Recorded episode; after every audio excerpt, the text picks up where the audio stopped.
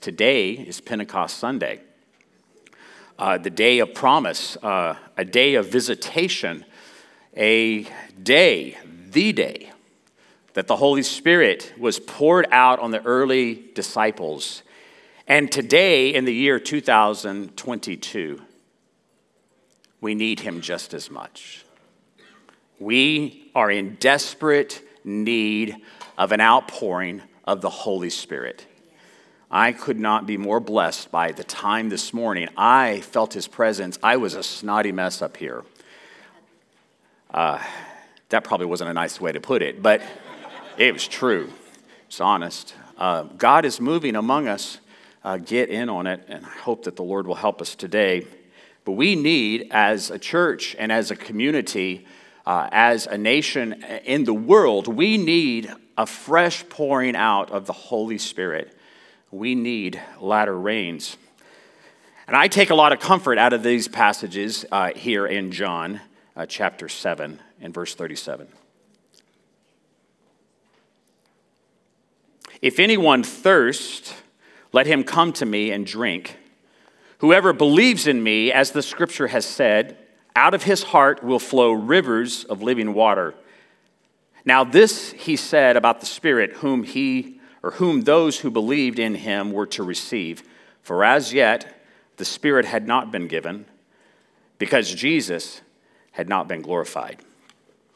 If anyone thirsts, Jesus fully understands our greatest need. We're thirsty. We're thirsty. Our souls are parched from the effects of sin. We've chugged down everything we can get our hands on, and we're still bone dry. We've intoxicated ourselves with power and privilege and pleasure and self reliance and self pity and putting other people down so that we can feel good about ourselves. And yet we are still dying as a culture of thirst. And the only thing, the only one who can satisfy our thirst is Jesus. If anyone thirsts, Jesus said, if anyone, there's no limitation on that. Anyone, if anyone thirsts, let him come to me. Let him put his trust and faith and belief in me. And out of his heart, Jesus said, out of his heart will flow rivers of living water. When we drink what Jesus offers, when we drink him, his spirit, we not only get our needs met, but the needs of others get met. It's not just our thirst, that gets quenched, we become a spigot for others. Fountain of living water. Out of us, something gushing that actually changed us. There's always more. There's always more to come in and then go out, and, and there's never a limited supply. It's always available. I'm intrigued by the theme of water throughout Scripture. You find it everywhere, from cover to cover. Like when the children of Israel were mad with Moses. You're like, which time? uh, yeah, they're, they're pretty cranky people. Uh, and they're mad with Moses. He's led them out of Egypt, out of slavery. And they're mad with him because they get out there and they're thirsty. And they're like, What, did you just leave us out here to die? And they're thinking Egypt, where they'd come from, their bondage, their slavery was better than where they were in the middle of God's will. They're mad at him. And God tells Moses to take his rod and strike a rock. And water comes gushing out of this rock. I don't know, I would love to see that. Water comes gushing out of that rock. And the Bible says, and it watered the whole of the people and their livestock. There's always enough. And then the 23rd Psalm, David tells us that God is like a good shepherd. He is the good shepherd, and He leads us beside still waters, and He restores our soul. And then later, David writes this As the deer pants for streams of water. So my soul pants for you, O God. My soul thirsts for my God, for the living God. Isaiah said to the people in a prophetic tone, Come, everyone who thirsts, come to the water. And Joel said, There is a fountain that shall come forth from the household of the Lord. And Zechariah said, On that day, living waters shall flow from Jerusalem. There's a lot of water in the Bible. I think Ezekiel had the most profound water experience. I had a water experience one time when I was a kid. I was not able to swim and I fell in the water and my dad had to come rescue me. It caused a fear of water, and I had, by the help of some great instructors, to get over that fear. Ezekiel had a water experience. I don't think it made him afraid, I think it made him want more. Ezekiel 47 1 says this And then he brought me back to the door of the temple, and behold, water was issuing from below the threshold of the temple toward the east, for the temple faced east. And the water was flowing down from below the south end of the threshold of the temple, south of the altar. And then he brought me out by the way of the north gate and led me around on the outside of the outer gate that faces toward the east. And behold, the water was trickling out on the south side. And going on eastward with a measuring line in his hand, the man measured a thousand cubits, cubits, excuse me, cubits. not cupids. A thousand cubits, which is about 1,500 feet. That's about 500 yards. That's the length of five football fields, not soccer fields, uh, football fields. That's for all of our internationals here today. And they're end to end, 500 yards. And he measured out a thousand cubits and then led me through the water, and it was ankle deep. And again, he measured out another thousand, another 500 yards, and led me through the water, and it was knee deep. And again, he measured a thousand and led me through the water, and it was waist deep. And again, he measured a thousand. And it was a river.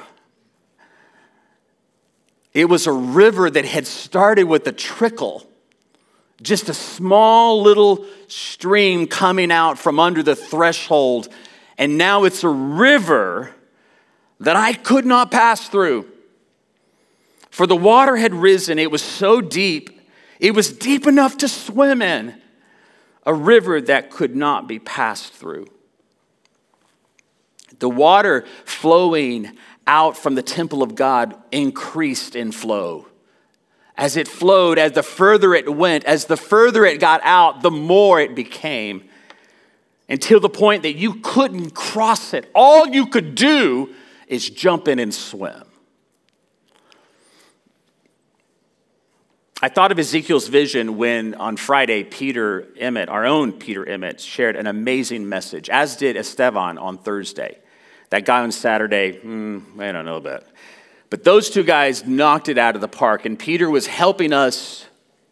He was helping us by seeing that we are called not only to receive the demonstration of God's love and power, but we are called to demonstrate his love and power.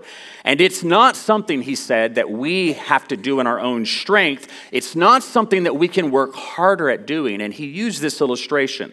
He said it's, it's like getting in a swimming pool. When you get in a swimming pool, you're going to get wet. That's kind of the point. And he said, and when you get out of the pool, you are soaked, you are drenched, and everything and everyone you get close to is going to get wet. I thought about Ezekiel's vision, and I thought about how wet we need to be how wet we need to be, how much we need to get into that water, that when we get out, we're drenched and we're soaked. And everybody that comes around gets a little bit wet or a lot wet. I love these pictures of Ezekiel and, and Pete. The water promised to us not only quenches our thirst, it produces life, it restores our soul, and it drenches us in His Spirit. It takes us from a place of being in control and being able to manage to a place that all we can do is go with it. It's a force we can't pass through. It's not something we can manipulate. The only thing for us to do is get in and swim along. And you better not try to swim against because that's going to exhaust you. Just go with the flow. The only thing we can do is get wet and believe that others around us will get wet too. But the water analogy in Scripture is not always positive. There are some things that speak of water that are on the negative side. Like in Psalm 69, the psalmist said, David said, Save me, O God for the waters have come up to my neck, and I sink in deep mire where there is no foothold. And I have come into deep waters, and the flood sweeps over me. I'm weary with my crying out, and my throat is parched, and my eyes grow dim with waiting for my God. This sounds very much like what many are going through today it sounds very much like what many of us have experienced at experienced it at one point or time in our lives. Water up to the neck, threatened by its rising. No foothold, only floodwaters sweeping over us, weary from crying, dim eyes on waiting for the Lord. And what's interesting to me is that his throat is parched in the midst of this and yet he's drowning in water. And I thought to myself, that's exactly what sin does. It's exactly what trouble and anguish do because of sin. You start drowning in the very thing that can't quench your thirst. You're drowning in the stuff that you so desperately want to drink, but it never satisfies. Then I thought about the description that Jeremiah speaks about, an even more serious indictment of God's people in Jeremiah 2:13 when he says, "For my people have committed two evils. They've forsaken me, the fountain of living waters, and they've hewed out cisterns for themselves, broken cisterns that can hold no water." God calls out his people for two evils. They've forsaken the fountain of living waters and tried to create for themselves broken pots that won't hold water. All these verses make me realize make me realize that we have either a water problem or we have a water solution. We're either in trouble in over our heads with the water sweeping over us or we're in the midst of the stream of His water going with the Spirit wherever He takes us. We're either neck deep in troubled waters or we are engulfed in the flow of His Spirit where it's no longer enough just to stick our toes in it or wade up to our waist in it, but we are now needing to get into it and go with it. We're either being swept away by floodwaters or we're being carried away by the current of God the river of God, the move of God. The way I see it, we're in over our heads either way. Which one are you going to pick? Going back to what Jesus said in John chapter 7.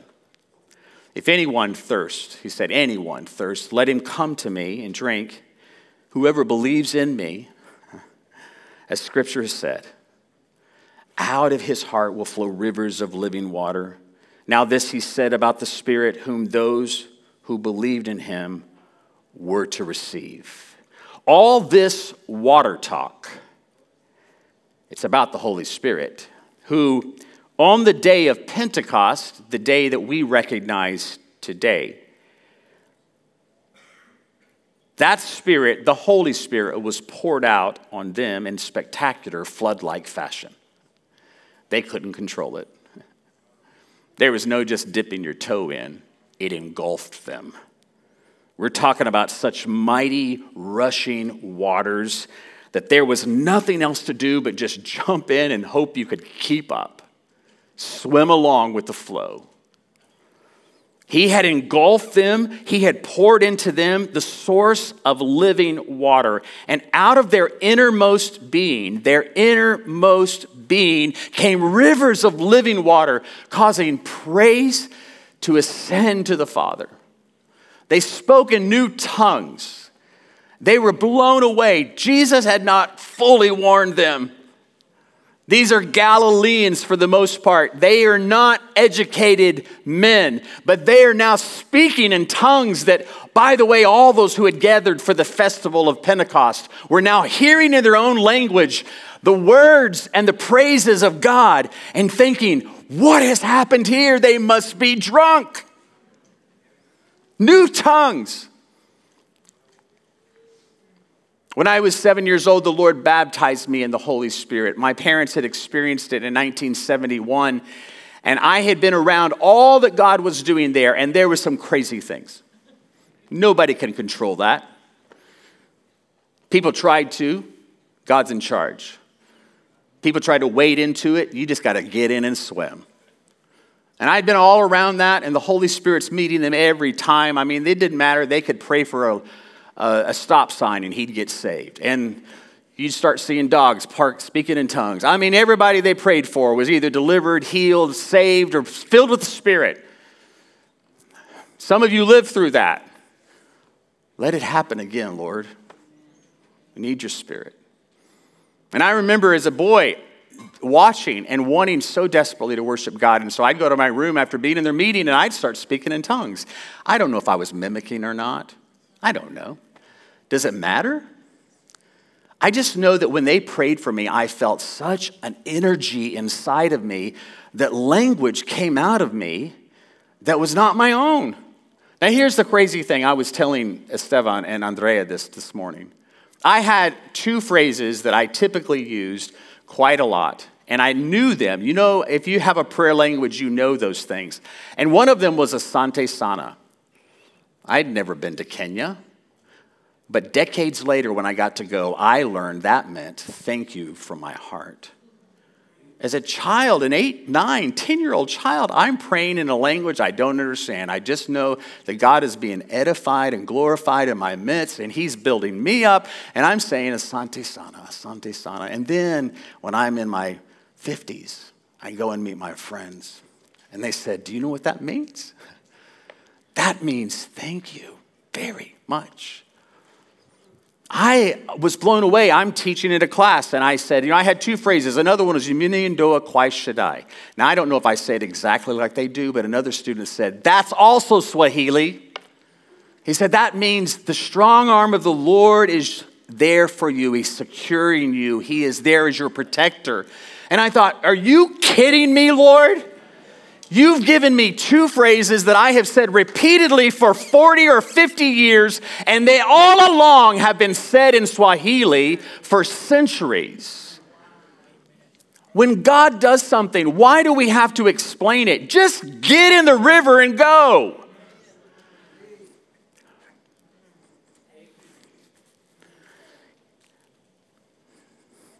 The Spirit of God had engulfed them. He had poured into them the source of the living water. And out of their innermost being was flowing something they had never heard before. But God was being praised, and worship was ascending, and people were being drawn into the kingdom.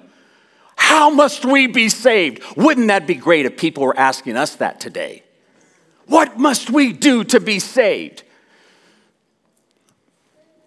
It was so amazing that where they were meeting could not contain it. They burst out into the streets. The move of the Spirit was never meant to be limited to where we meet. We keep thinking, God, show up where we are. And He keeps saying, Come where I am and I'll show up. And He's out there as much as He is in here. I want Him to be in here. But if we think we can contain Him, we are short sighted. God never meant for it to be contained in a building. In fact, the Holy Spirit cannot be contained. And if we're going to remain in Him, we're going to have to get it in our heads that it's time to get soaking wet. Sounds like a song. Drenched in the Spirit, dripping to the point that everything and everyone that gets around us gets a little wet. And that's why the early disciples were there, and that's what they did. They didn't safely wade into the move of the Spirit. I'll take this portion, I'll take that gift. I don't want that much. Let's just do ankle deep, Spirit God, okay? No. They went full force, all in, and the Lord used them mightily. They were swept away and out where the people were praising God with great joy, with new tongues. And, and here's what happened something visible happened. It was like they were like fire, tongues of fire. I don't even know what that is. I can just imagine we didn't have, they didn't have any computer graphics back then. No, no animation from Rocky. No, no visual effects from Scott Sweeney. It was all the Holy Spirit resting on each of them like this, this amazing tongue of fire. And you're seeing it and you're hearing it and you're thinking, this is new. the visible manifestation. They had heard about Moses seeing a burning bush, and now each of them were a burning bush the Holy Spirit resting in and on them. And they had all of a sudden seen that living water that was gushing out of them had ignited into flame. It's water that burns, and it can't be extinguished. What the world around us is facing today, all the brokenness and strife, where floodwaters are raging and they can't get a foothold and they're sinking in the mire of violence and hatred and idolatry and death, they need a drink of Jesus and His Spirit. We need to stop creating for ourselves, as His people, cisterns that hold water because they just don't work.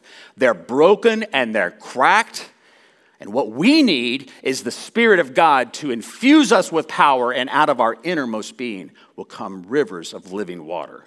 Stop trying to hold the water, just dive in and enjoy the water. We need to push out from our ankle deep Christian circles and our safe little uh, places of security. And we need to get into the deep waters of the Spirit where we incarnate His life and where the power of God comes upon us and we demonstrate His power and love, and where we can then proclaim with full assurance the truth of God that He is the King and it's time for you to come into His kingdom.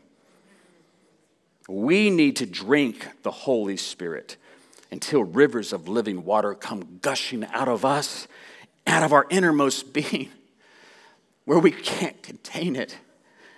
And where not only our thirst gets quenched, but we become a spigot for everyone else around us.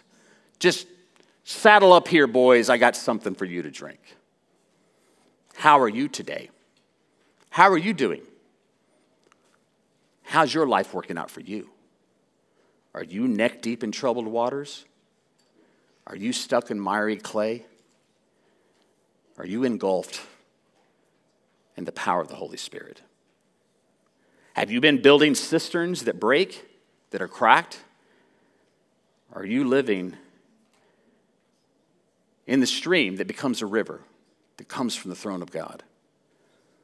A river of living water in the midst of it, and it comes gushing out of you. Have you been sticking your toes in, dabbling around the edges, staying in the safe water? It's time to dive in. It's time to say, Him, I want it all. Fill me, overflowing, brim, all, mess me up. I don't care anymore. I want and hunger for you, earnestly desire. The Bible says, He who hungers and thirsts, they will be satisfied.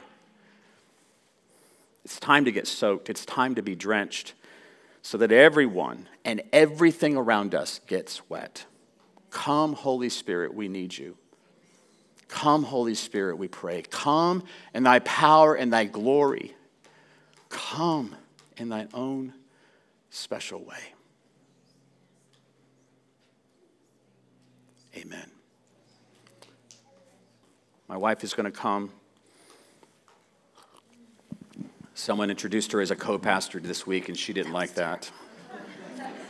She's not a co pastor, she's just my wife. But she does hear the Lord, and we always love to minister together, and God uses that. So She's going to share what the Lord's put on her heart, and then we're going to gather at the table and ask the Lord to send a spirit. Go ahead, babe.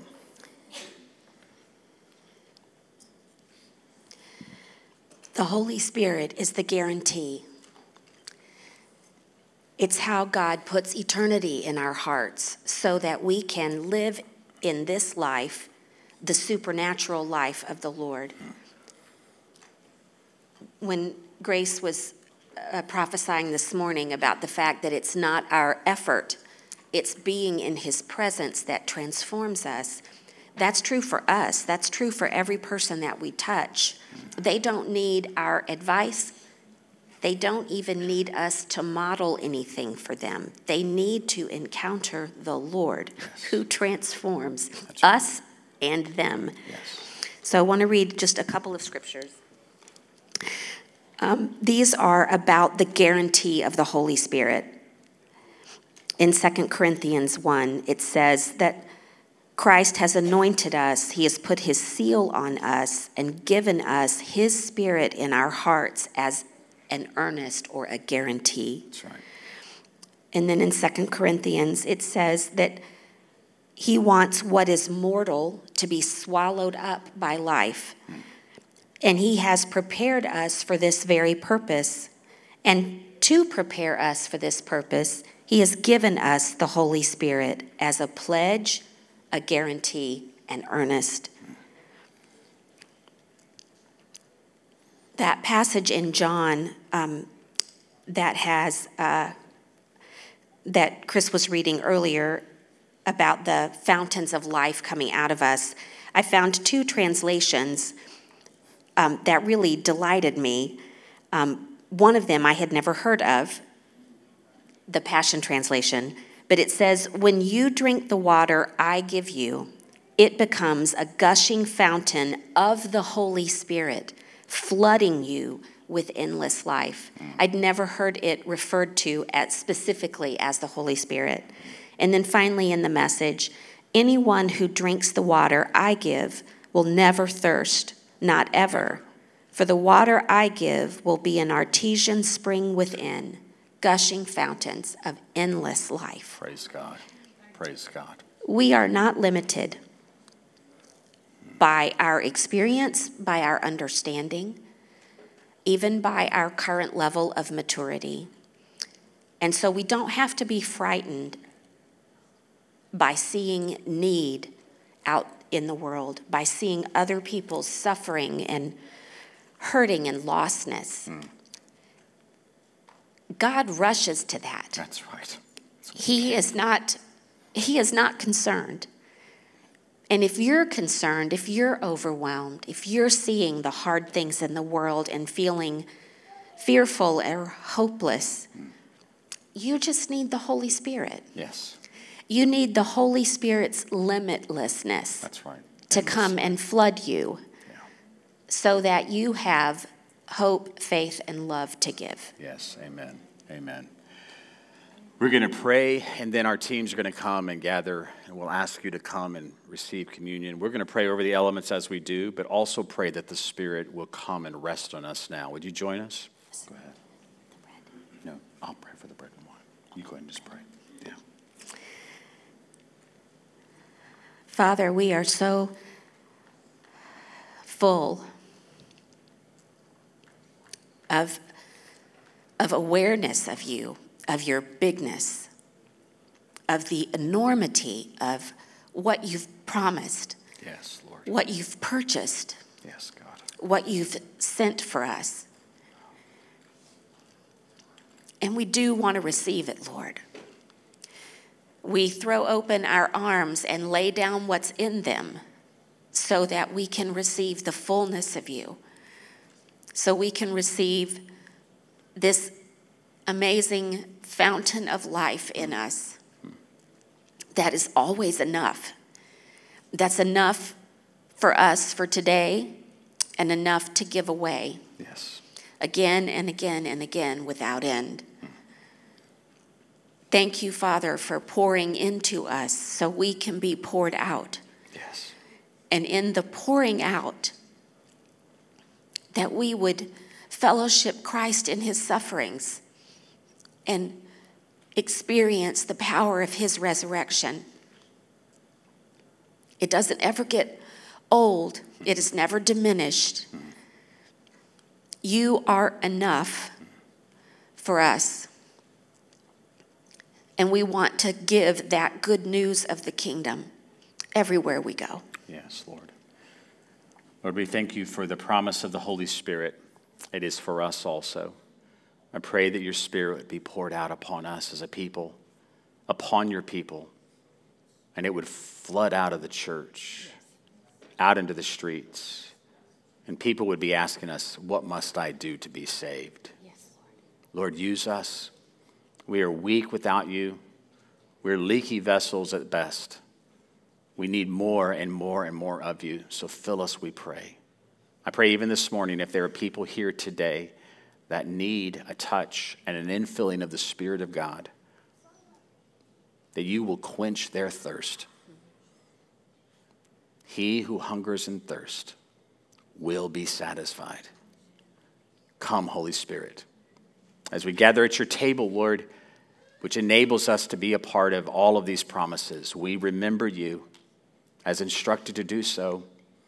We take the bread and know that it is your body that was alive, that was given for us, that was laid down for us. And now we receive your life that we might incarnate the life of Christ wherever we go. And we receive the cup of the new covenant, which is the blood of Jesus for the remission of our sins to make us whole. We receive, Lord, and we remember and we declare your death until he comes. We thank you, Lord, in Jesus' name. I'm going to ask those that are serving communion to come and put at their stations. They'll be in four places. As you come, you'll gather in small groups. Uh, if you're here as a single person or don't know anyone, uh, someone's going to probably look for you and say, Hey, come with us. We're a spiritual family. If you are in Christ Jesus, this table, you're welcome. You're welcome at this table. This is not our table as a church, this is His table that He has prepared for you. And so you come and gather here, they will pray for you. And if you're in need of further ministry, if the Lord has touched you and moved upon you today, in each of the corners here, there will be elders that will stand with you and pray. And if that's not enough, we'll get others. We'll get as many as it takes to pray for all those that want to be prayed for today.